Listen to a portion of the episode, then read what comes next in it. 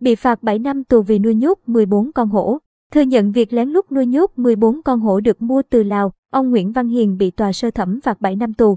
Ngày mùng 3 tháng 3, Tòa án Nhân dân tỉnh Nghệ An mở phiên sơ thẩm xét xử bị cáo Nguyễn Văn Hiền, 40 tuổi, trú xã Đô Thành, huyện Yên Thành về tội vi phạm quy định về bảo vệ động vật nguy cấp, quý hiếm.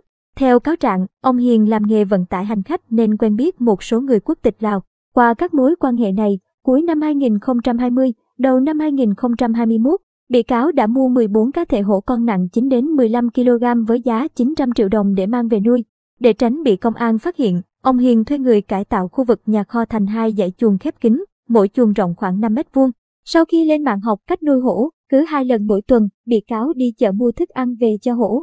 Sáng mùng 4 tháng 8 năm 2021, Công an tỉnh Nghệ An huy động hơn 200 cán bộ, chiến sĩ ập vào bắt quả tang ông Hiền đang nuôi nhốt trái phép 14 con hổ trong các chuồng sắt. Cùng lúc, một mũi trinh sát khác phát hiện bà Nguyễn Thị Định, 50 tuổi, trú xã Đô Thành, đang nuôi nhốt ba cá thể hổ tại nhà.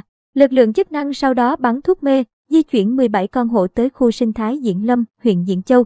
Tuy nhiên, 9 con hổ đã bị chết chưa rõ nguyên nhân, 8 con còn lại được nuôi dưỡng và đang chờ bàn giao cho vườn thú ở Hà Nội. Tại tòa, bị cáo thừa nhận hành vi phạm tội như cáo buộc.